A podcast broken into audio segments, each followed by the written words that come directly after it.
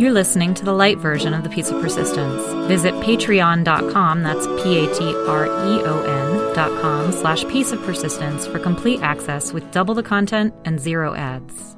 Hi, and welcome to the Piece of Persistence, the show where we seek to uncover the keys to happiness and success one honest conversation at a time. I'm your host, Abigail Wright, and today I have the pleasure of introducing you to my new friend, Craig Blum. Craig, thank you so much for joining us on the show today. Thank you so much. It's an honor to be here. Thanks. Born in Los Angeles, Craig Blum says he's the product of a crazy childhood environment. At the age of 16, with the help of a friend's father, he became emancipated and lived in the maid's quarters of a friend's empty mansion with their chauffeur. After high school, Craig worked a quick stint in the entertainment world before finding his passion as part of the opening team of the first U.S. Hard Rock Cafe. While he really loved the food industry, with late nights and crazy living, he quickly found his personal life spinning out of control and hit bottom with drugs and alcohol at the age of 22. After getting sober, he decided to take his passion for food and run with it.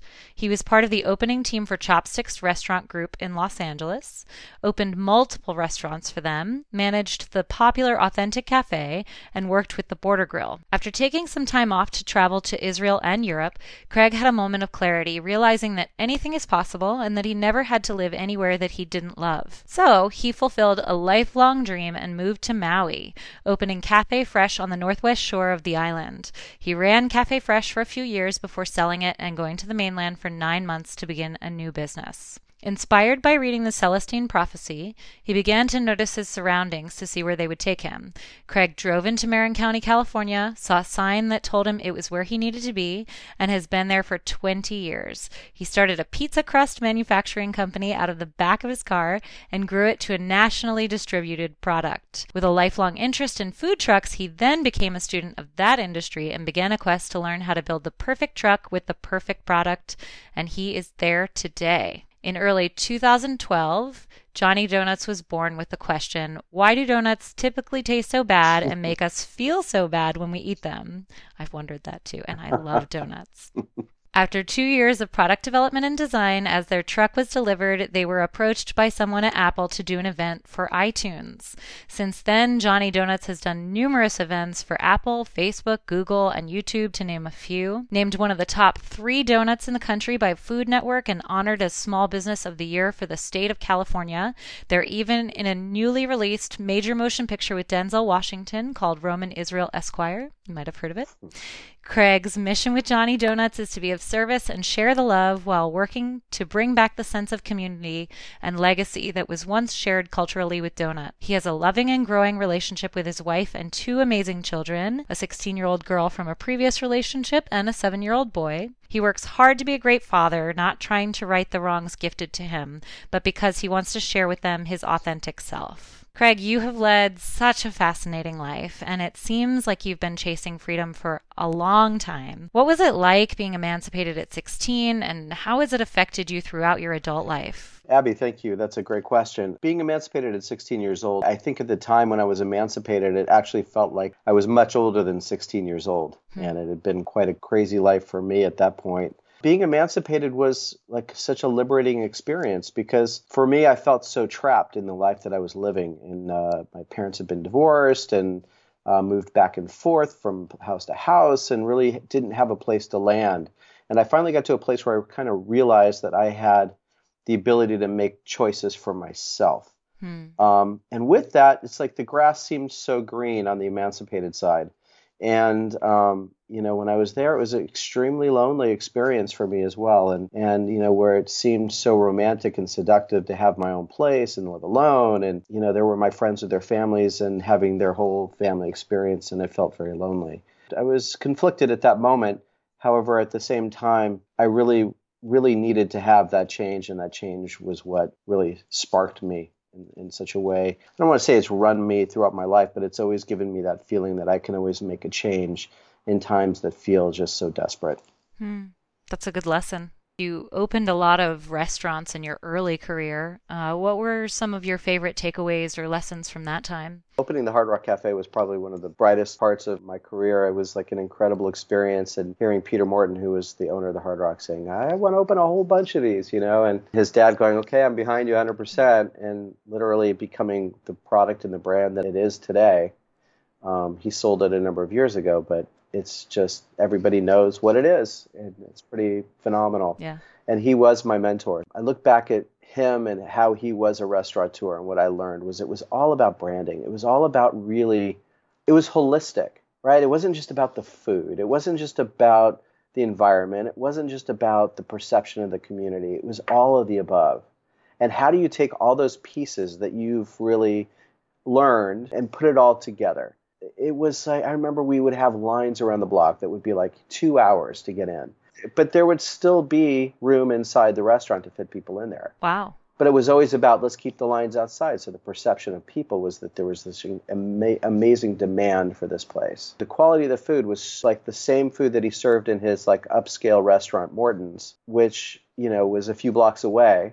Same quality, a lot of the same things on the menu at Hard Rock were there, but for a fraction of the price. So people got an incredible value there. The music and the experience and the ambiance, it was it was like a great vacation for people to come and have a moment a moment in their life where they could just kind of check out from their existing struggles or challenges of the day and go on a little mini journey. And that's really what that was. And he kind of coined the whole entertainment industry and he started this whole new wave of like all these different restaurants that have popped up over the years that have this whole entertainment capacity. That's pretty incredible. So, what fascinates you about food trucks? I have always thought food trucks were the coolest thing in the world. Food trucks to me are a way to be able to get out in the world and give people amazing meals any place at all. I would always look at these things and go, I can't believe that they're just serving tacos and weird stuff off these trucks, like the ones that I had seen years ago were just called roach coaches. I used to look at these things and go, you know, you clean them up, I bet they'd be pretty amazing. And then suddenly the food truck industry started to take off. Wow, there's something here to this. And I just became fascinated on how do I do this and what do I do and what's a good food product to sell off of a truck and you know, how does the truck world work and how many pieces do you need to sell in order to make yourself profitable? I you know, worked with uh, our current CFO. We sat there and we developed a financial model. We were going to do a pizza truck, and we figured, you know, how much time it takes and how many people we need to serve, and you know, so we figured out what kind of oven we'd need to use and go through that whole process in order to develop the right product for the truck. And it was just really challenging again another time where things were really challenging and I was swimming upstream to try and find a way to make this pizza truck work and I had one more hurdle I was trying to go over and if it didn't work I was going to do a donut truck.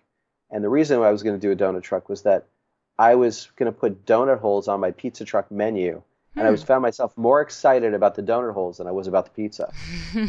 so I felt like, wow, there's there's this world about donuts, and donuts taste pretty bad. So maybe I'll do a donut truck. And literally within a moment after this thing didn't work out, and I made the decision uh, to do a donut truck. Literally within two weeks, I'd had the whole project completely funded and ready to go. Wow. Yeah the doors just slammed open on that one too. You know, from a lot of your stories, it sounds like maybe your strongest skill is networking um, and connecting with people. I mean, mm-hmm. it's probably an intuitive thing for you, it just comes naturally. But do you have any advice for people who are maybe not as good at networking or find it more difficult to meet people?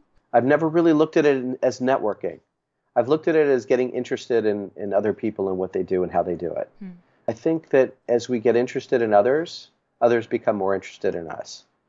And so I think through this journey, I've been able to meet some pretty amazing people along the way. When you say network, I'm like, wow, that seems like a real arduous task right. to network. Yeah. You know, and I know people that are incredible networkers. For me, it's who's doing this and how do they do it and what makes them so successful and, you know, what are they like and all, all sorts of stuff. And it's been pretty incredible process along the way. So your advice is to get curious. Absolutely. And interested, yes. Well, and I love your particular interest in the cultural sense of community that used to be a part of the donut culture, too. Do you have any favorite stories you've heard from your customers or from your own past?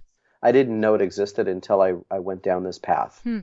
Originally, when embarking on Johnny Doughnuts, it was about the trucks, it was about the donuts, it was about getting people in, getting people out, not really so much about what we were going to do when I opened up this shop, I found that people wanted a place to kind of hang and a sense of community to tell their story. I almost feel like there's an opportunity here for a coffee table book of people's stories and their journeys and how donuts have affected their lives. Mm. Because I would say that so many people have the story of like, I did this with the donut shop with my blank. I went to the donut shop with my aunt Mary and she was amazing She loved a cruller. And no one can make a cruller like my Aunt Mary could, but she would be on the, you know, it's like all these stories, you know? I've had people that are writing books that are traveling all over the world to different donut shops to write about like their experiences. Um, I, I didn't know this whole part of the culture, the American culture, actually existed until I embarked on this process. Donuts are really our product that we're putting out there. That's our way that we're able to reach people. But we're here to reach people and share the love and be of service. So when people come into Johnny Doughnuts, what they're getting is they're getting somebody that's going to greet them with a smile, is going to take them through the process, find out what they want, get interested in what they like. Most people come and go, "What is what's your favorite donut?" And it's like it doesn't matter what my favorite donut is. I want to know what your favorite donut is, and I want to find that donut for you. and we take people through that process and we teach them how to do that, and so people can leave and feel satisfied. We want people to come in because it's so confusing. What do I get? There's like 30 different varieties. We were going to walk you through that process so you can leave here feeling like feeling good about it. That's what you did when we met, and it was I definitely left feeling good about the donuts.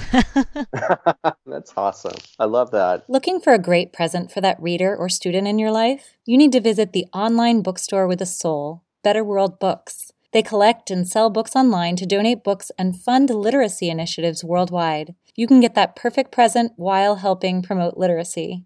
Visit pieceofpersistence.com slash betterworld for free shipping worldwide and the chance to make a difference. That's pieceofpersistence.com slash betterworld. if there were one thing that you would like other people in the world to see differently, what would it be? You know, it's funny. I think one thing that came to mind when I was thinking about this is is the word race. We spend so much time racing around. Hmm. You know, what would it be like for us to not be all moving so quickly and to take the time to just kind of appreciate like like right now I'm feeling like I've got to get to my next appointment, you know? right? but I really want to enjoy the fact that I get this time to spend with you that I really honor and cherish and get to talk on your show. So that means a lot to me to be able to do that. And so I guess when I come back to, you know, what would it be like? What would this world be like if we weren't all racing around to get somewhere else? Hmm. Wouldn't that be beautiful? Amazing. Yeah.